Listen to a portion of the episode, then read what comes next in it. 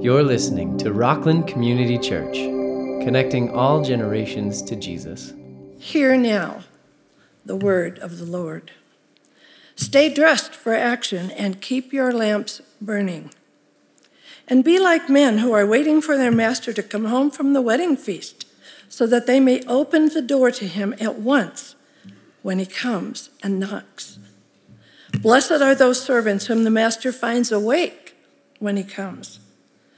Truly, I say to you, he will dress himself for service and have them recline at the table, and he will come and serve them.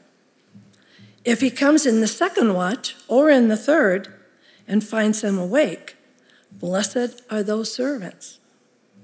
But know this, that if the master of the house had known, he would not have left his house to be broken into. You must also be ready, for the Son of Man is coming at an hour you do not expect. The word of the Lord. Well, one of the things that I'm getting to do, I have several of these coming up, but one of the things that's really fun about what I get to do is I get to be involved with several weddings. And I get to stand right up here with the couple, and I get to officiate the wedding. And I've got three or so coming up here pretty soon. And one of the things Nikki and I love is we love going and meeting with the couple ahead of time to talk about the wedding. And what I find one of my roles is, in fact, perhaps one of my major roles, is to help that couple focus on things that really matter. Because what happens for this couple, usually especially the bride, there is something about the wedding day that the details of them become very, very important. And so I will be talking to them, and I'll try to assess very quickly, are you worried about what if the flowers aren't perfect, and if I pick the wrong colors, or my dress, or like where everybody's standing, is it perfect? Like, sometimes people can really get into those details, and now everything is just recorded 24/7. And so if you have this, and you've got pictures, and you've got videos, then oh no, whatever we do is going to be preserved forever to be seen. And stress can just go through the roof about all the different things surrounding that wedding.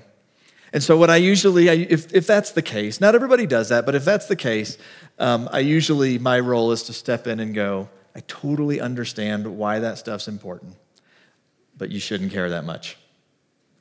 Relax. Yes, we want it to be beautiful. Yes, we want all these things.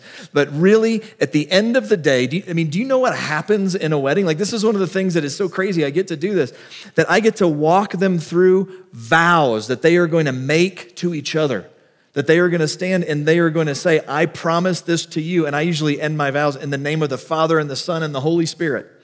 Like, these are serious things that you're committing to each other. You have rings to remind you of this. We pray multiple times throughout there. I give them a charge from the scriptures, and then I get to stand there, and I don't say by the power invested in me by America or the state of Colorado. I say, as a minister of the gospel of Jesus Christ, I now declare you husband and wife. What God has joined together, I quote the scriptures, let no man put asunder, or let no man take apart. And I get to they get to be there. I get to declare that. I get to see a new family formed. Then I say, you may now kiss your bride, which I'm just going to tell you is a little awkward for the pastor, all right? Because they're kissing after this big moment, and the pastor is just sort of standing there, and we're in every picture of the bride and groom kissing. And you don't want to be like, oh, and like really looking, but you don't want to, be all over. It's really awkward. So but you were declaring them husband and wife. They're kissing, and then you say, now turn, and I say, let me introduce to you a new family. And I say, Mr. and Mrs. So-and-so, and then everybody goes nuts. So you were two when you came in that day, and now you're leaving supernaturally one in the eyes of God, that God has joined you together. So it'd be nice if the flowers are great. It'd be nice if you've got the colors all exactly how you want them, and the service flowing exactly how you want it, and everybody honored and reading and or singing or whatever's, all that stuff is great. And this is a very, very big day. Just remember, the big thing about the day is two have become one. It's a very big day. And the scriptures talk very clearly, as you heard read, about another day that is a very big day. It is a day like a wedding that changes everything. And here's essentially what it is. I'll sum it up, that there is a literal, physical return of Jesus Christ to earth in the future in which he will judge sin and redeem his church. Sometimes it's called the day of the Lord, although that's used for multiple times throughout the scripture. They talk about a great and final day of the Lord when he will return as victor, redeemer, and judge. That he will be the one that returns and he is victorious over sin, Satan, death. That he is the one that rescues and redeems his church, those who are his, those who are forgiven in him. And that he is the rightful judge over all the earth, and he comes that day to judge. Now, for me, I'm going to be able to say, because you can't have a sin-stained heaven, I'm in trouble, except I can point to the blood of Jesus Christ that has forgiven me, and I trust that and walk in it. And so the judgment that should come to me has been paid for by Jesus Christ on the cross. This idea of the return of Christ is crucial. A guy named Philip Graham Ryken says it like this. He says, Jesus is coming again. His second coming is the next big event in salvation history and one of the main promises of the New Testament. The promise is made in nearly every New Testament book, more than 300 times in all. Jesus is coming again. His coming will be personal. Jesus himself will return in his own glorious resurrection body. That's from Philippians chapter 3.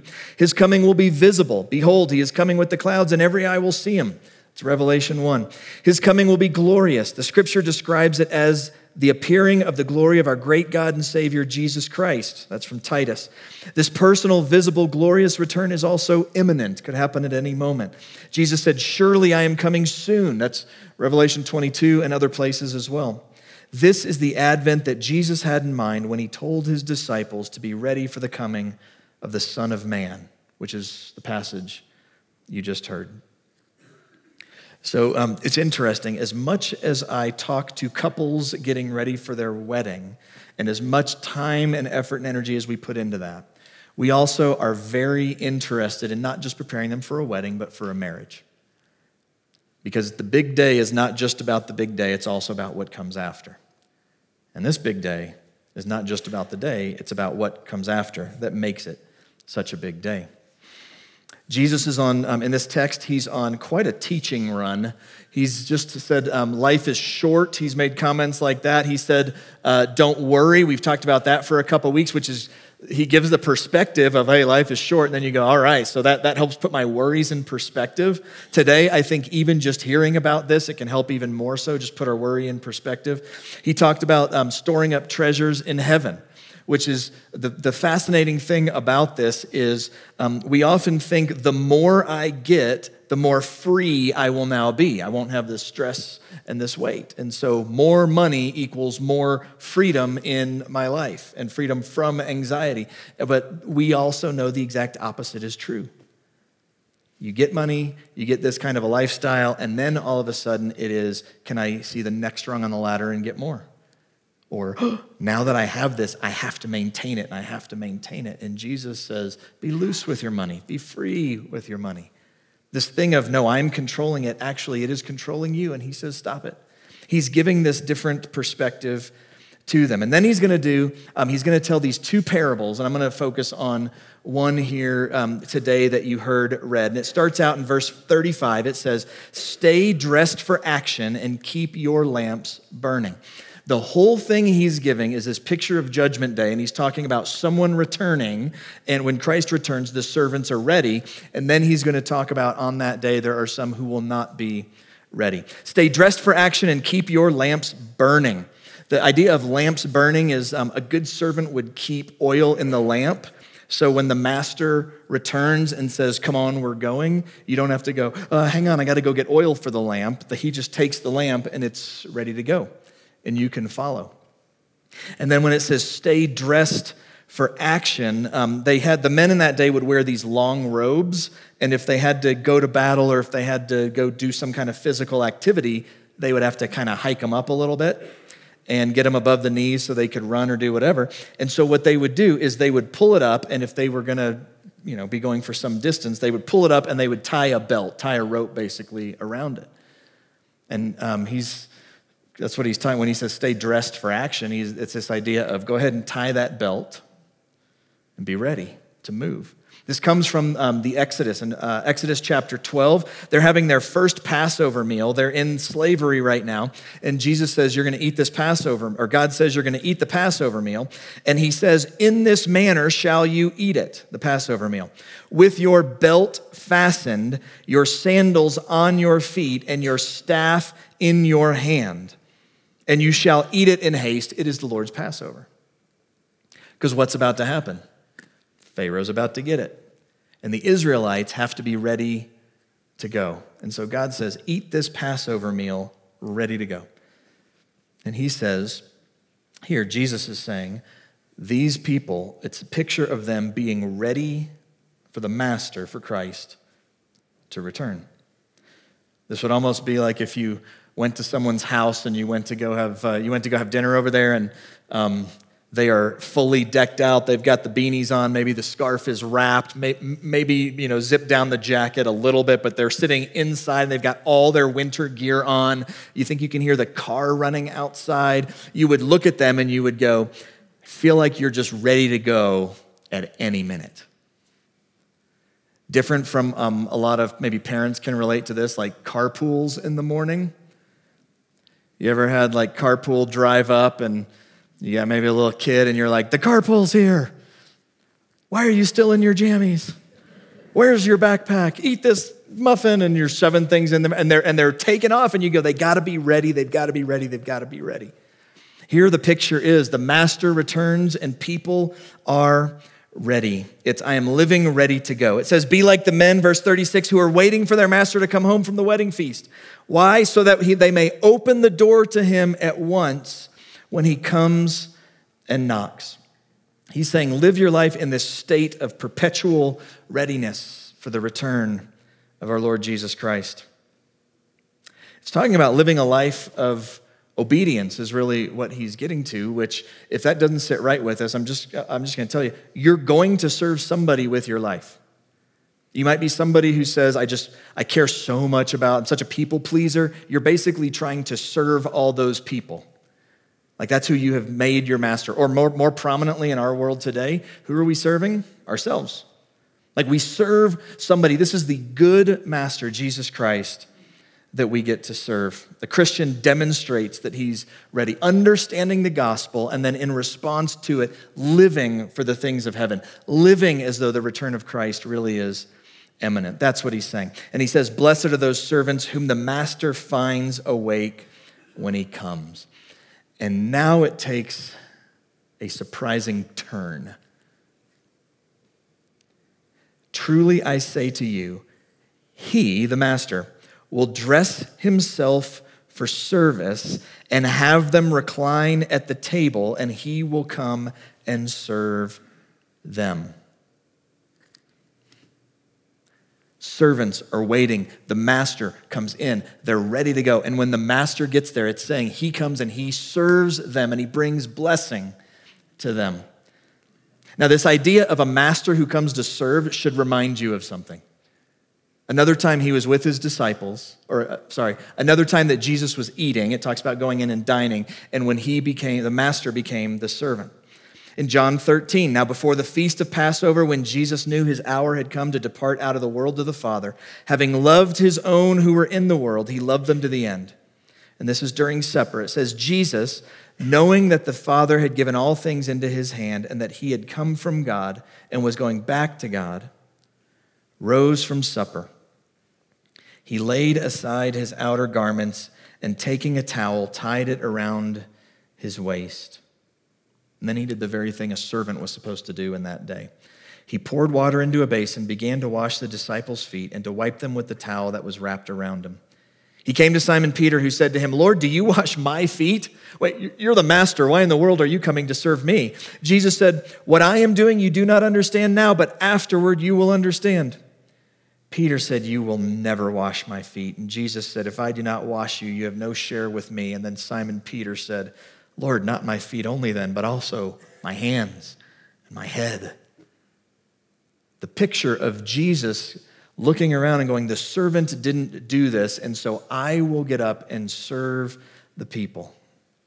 And let me just say too, because when we talk about Christ as master, I get why in our day and age you might think like master, that sounds like master-slave relationship, like master-servant, like that may just not sit right with us. But notice what he says about this master. The master in the day was the one who sovereignly ruled the house. And what he's saying is the master who is returning is the one who sovereignly rules all. And the reason we kind of pull back from like, ooh, the master maybe language is because they could be jerks. They could abuse their power. And what does Jesus do? What does the master do? He came to serve. He came to bring blessing. And he says, if he comes in the second watch or the third and finds them awake, blessed are those servants. He says they persevere to the end. We are living a life in anticipation of Christ's return. Friends, don't tire of doing that. I did this with, I've done it a couple dozen times with students. You should steal this. This is good. I did this with students. We would give them an exercise talking about being ready for Christ's return and to try and say, don't get weary in doing good, essentially. And so we would give them, usually we did it different, but like a basket, and they'd pull out little strips of paper that had tasks written on them. And they would have to go and they would have to grab the task, and they couldn't show it to anybody. I'm sure they did, but they would look at it. And then we were there, this is like at a youth group. They would get their task, and the tasks were things like just walk around the room in circles and don't talk to anybody. The task was lay down and every 1 minute do one push-up. The tasks were go over and pretend you're taking a nap. Like they were little things like that. I remember we'd always do one that was go over in the corner and cluck like a chicken, which I'd give to the kid. I'm like, no, I don't really like this kid. We'll let you. I'm just kidding. I didn't do that. But it was funny. Like the kid that would really get into it, we'd usually give it to him, usually a boy. We'd give it to him and have him, and he'd be over in the corner. Somebody's like pretending to sleep, and then he's over and like doing the chicken thing over in the corner. And we would step out of the room and we'd say, we'll be right back. And we'd step out of the room, and then we would give it a minute, and you could hear for the first 30 seconds, oh, they were going for it. Someone's sleeping, somebody walking around. We'd have them, you have to carry on a conversation and cling on or just some random language, and they'd have to just start babbling, and you could sort of hear it and hear it and hear it. And then we'd sort of, pop open the door and just peek in a little bit. It would start to lose steam after about minute 2. The clucking got a little quieter. People lost their energy. They knew we were coming back. And then we did it several different times. We have milked it for like 10 minutes before, just sitting outside and watching. And you know what happens is then of course, we'd open the door really loudly so they would hear it, and open the door and go to walk in. And of course, you know exactly what would happen. They've just kind of stopped, and then they see us, and all of a sudden, lay down, go walk around the room, let's keep up our conversation and cling on. Like all of a sudden, it ramps back up right as we walk in the room. And our lesson for that day was Christ is coming.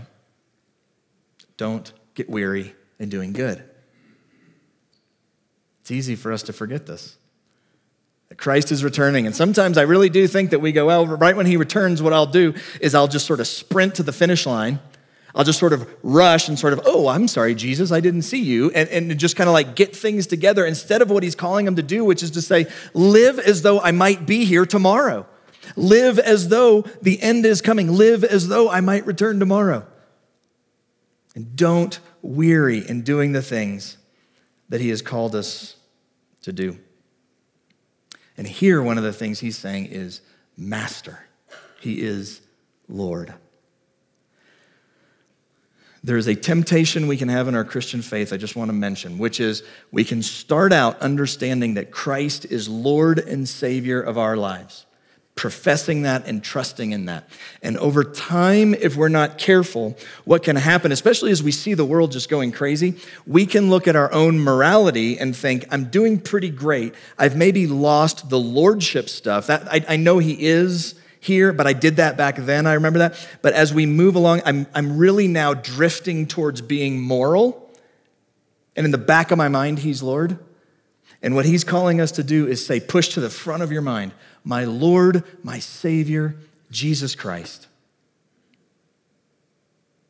Then he's going to say, will the return be a blessing for all? And the answer is no. And this is where it can get a little confusing. So let me try. I'll tell you what it says, and then I'll try and I'll read it to you. Then I'll try and explain it here a little better. He's switching to the negative now. So there was an arrival that was unexpected. They should have been ready for it, and they were ready for it, but they didn't know the time. And now there's another arrival that's happening that he's describing. And this arrival is not to bless, but to burgle, so to speak. Look at this, verse 39. But know this, if the master of the house had known at what hour the thief was coming, he would not have left his house to be broken into. If the master of the house had known what hour the thief was coming, he would not have left his house to be broken into. Now, Satan is frequently referred to as a thief, but I want to read you three other scriptures to show you that one of the things he's talking about is the thief doesn't place a phone call and say, I'm going to rob you tonight. That it is surprising when it happens. And so he's continuing his idea of the return of Christ is going to be quick and unexpected. Let me just prove this or give you my support for it here from three other scriptures. First Thessalonians chapter 5, listen to the words of a thief in the night. For you yourselves are fully aware that the day of the Lord will come like a thief in the night. 2 Peter 3:10, but the day of the Lord will come like a thief, and then the heavens will pass away with a roar, and the heavenly bodies will be burned up and dissolved, and the earth and the works that are done on it will be exposed. This is clearly talking about the end. In Revelation, he writes 7 letters to churches, one of them to Sardis. The church in Sardis says, remember then what you have received and heard, keep it and repent, and if you will not wake up, I will come like a thief, and you will not know at what hour I will come against you. What is all this talking about? He's talking about there's an imminent return of Christ. It could happen at any time, but it is also, in a sense, unannounced. That it will go fantastic for those of us who say, I trust Christ. I'm ready. I'm spiritually prepared for this. I long for this. But he also says there's going to be loss to those who are not prepared. One commentator says, just as the master of the house, who is not constantly on the watch, is surprised and robbed by the thief, so also are those who are not ready for his second coming. They will suffer irrevocable loss. His coming will bring with it their everlasting destruction. I mentioned earlier, the wedding is not the point. Just the day is not the point. It's the marriage. It's the things that follow. And Jesus is saying there is a day, and be ready because of the gravity of what follows. The point of the parable is simply be ready for his return. He says that in verse 40. You also must be ready, for the Son of Man is coming at an hour that you do not expect. A couple different ways to apply what we've heard. First of all, if you're here and you're not a Christian, can I just tell you that you and I have something in common, that in and of ourselves, we are not worthy of heaven. The only reason that I will be there, the only reason that I am in right relationship with the Lord is because I trust in what Jesus Christ has done, that the judgment that should have fallen to me instead fell on him. And I trust him, I have declared him master, and I'm ready. I'd encourage you, don't put it off another day. Trust Jesus Christ. Christians, this should really spur us to evangelize.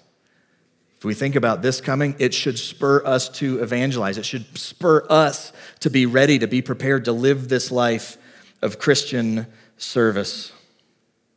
I also do have to say, I get why someone might be going, really? We're supposed to live as though Christ might return at any moment? Because this was 2,000 years ago that he said this. And his final return is still in our future. Isn't that a waste of time? No, but I'll tell you why.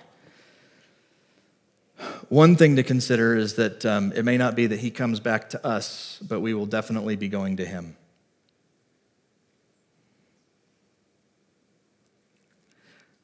And number two, what Jesus is doing is he's giving them a beautiful framework, a beautiful filter through which they can see how what they think and how they act, what they do, by saying, live as though Christ might return tomorrow. There's a great filter for how you live your life. Think about that. That's one of the things he's trying to give them. And I challenge you to name another one. Name another one that would work better. Now, my kids, though, of course, would go, oh, great. Well, I'm not going to do my homework then, because Jesus is going to return tomorrow. What he's talking about is to be spiritually prepared for his return. You know what it does, though? If you bomb that test, sure puts it in perspective, doesn't it? So go study, kid. That's what I'll tell him. Puts our money in perspective. The other thing he's just talked about, puts stress in perspective. And here's what the same guy I quoted earlier, Ryken, here's what he says. He says He says, being ready means praying for the kingdom to come, asking God to expand his rule in our own lives, in the church, in our community, and around the world. It also means devoting our lives to Christian service. Given what the parable says about servants and masters, probably this should be our primary application. If we are God's servants, we need to be busy teaching God's word, healing the sick, feeding the hungry, visiting prisoners, caring for children, helping the elderly, or doing whatever humble service we have the ability and the opportunity to do. Time is short, and we need to make the most of it. The Son of Man may come today, tonight, or tomorrow, but whenever he comes, Jesus says we must be ready. Are you ready or not? The idea is that we are standing ready to serve. I was in New York City, and a guy told me about a restaurant. I cannot tell you which one it is. Maybe some of you that have spent time there will know. He said the restaurant, best food you'll ever get, best service you'll ever get. I said, what do you mean? He told me about some Italian place that used to be in a real nice part. Now it's pretty dangerous, and this was probably 15 years ago or so, it was dangerous. They used to have kind of like the bellman, whatever, that would stand outside and open the door for you, as you walk in, that kind of thing. And he would just stand there and wait for someone to come. Now, and there were 3 different doors you had to go through to get in. And at every one, there was somebody there to open the door. And then you get to the next one, and somebody to open the door. And you get there, and the next one, someone's there to open the door. You didn't even have to go and push a little door like on its hinges. You didn't have to do that. Someone would get it for you. And now the guy would, he said because it was a little dangerous, they wouldn't stand outside, they would stand inside. And so as they would stand inside, he said it was the weirdest feeling. He said he and his wife go once a year. It's super expensive. They would walk up to the door, and he said, it's like the door magically opened right as we got there. And he found out why that was the case as he went in is because on the door, there wasn't like a big window. There was a little peephole. And there'd be the guy standing there like this, looking out for somebody to come. And they stood ready to serve. Doors would get open for you. You would walk in. They had a camera that was out there watching, and they would look, and someone at the thing could go, okay, there's 3 of them. They may want a kid's menu. You walk in, the doors fly open for you, and then someone's there, and there's someone to meet you going, hi, welcome. I've got your menus. Why don't you come over here with me, and we'll go sit. And they take you right to their seat, and they've got all the menus and everything for you. And then he said it's the most amazing dining experience because when you eat, he said literally like you'd finish your water and set it down, and he felt like as he's setting it down, someone's coming over and going bloop, bloop, bloop, bloop, bloop, and filling it up. He said one time they were there, and his wife dropped a fork on the floor, and she went, oh, and she kind of shuffled over to get it, and she reached down, and as she reached down, someone said, I'll get it, picked it up, and handed her a new fork wrapped in a napkin and gave it to her. And I said, how in the world is that possible? And he described this to me. I'm sure it's not the only restaurant that does this. He finally started asking people. And then he realized that as he looked up on the wall, there was as you're looking at it, it looked like a mirror. But on the other side, you could see through it, and it was the kitchen. And people were standing in the kitchen, and their only job was to stand like this and watch. Table 4 looks like he's about done with water. Someone runs out with water. She just dropped her fork. Somebody runs out with a fork. They're just done with their meal. Somebody just runs out and goes and gets their stuff and brings it in. And I have this image of somebody just standing there looking and waiting to say, how can I serve? They're ready. That's what he's talking about. When I was a kid, I heard something that I thought was the goofiest thing I've ever heard. I think I remember where I was, but I have such a foggy memory of it, but I'll never forget what the guy said because I thought it was crazy. I was probably middle school, high school, and I thought it was crazy. That he said that he is so looking forward to Jesus returning that whenever he on Sunday would walk out of church, he would walk out and he would stop, and he said every single Sunday when he walked outside, he would go,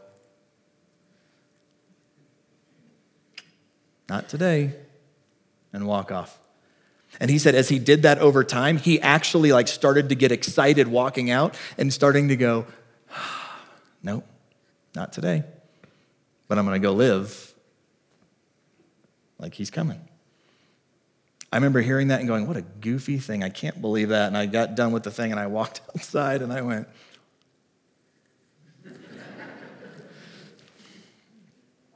I do this sometimes when I leave church here, between here and my house. I don't know what it is.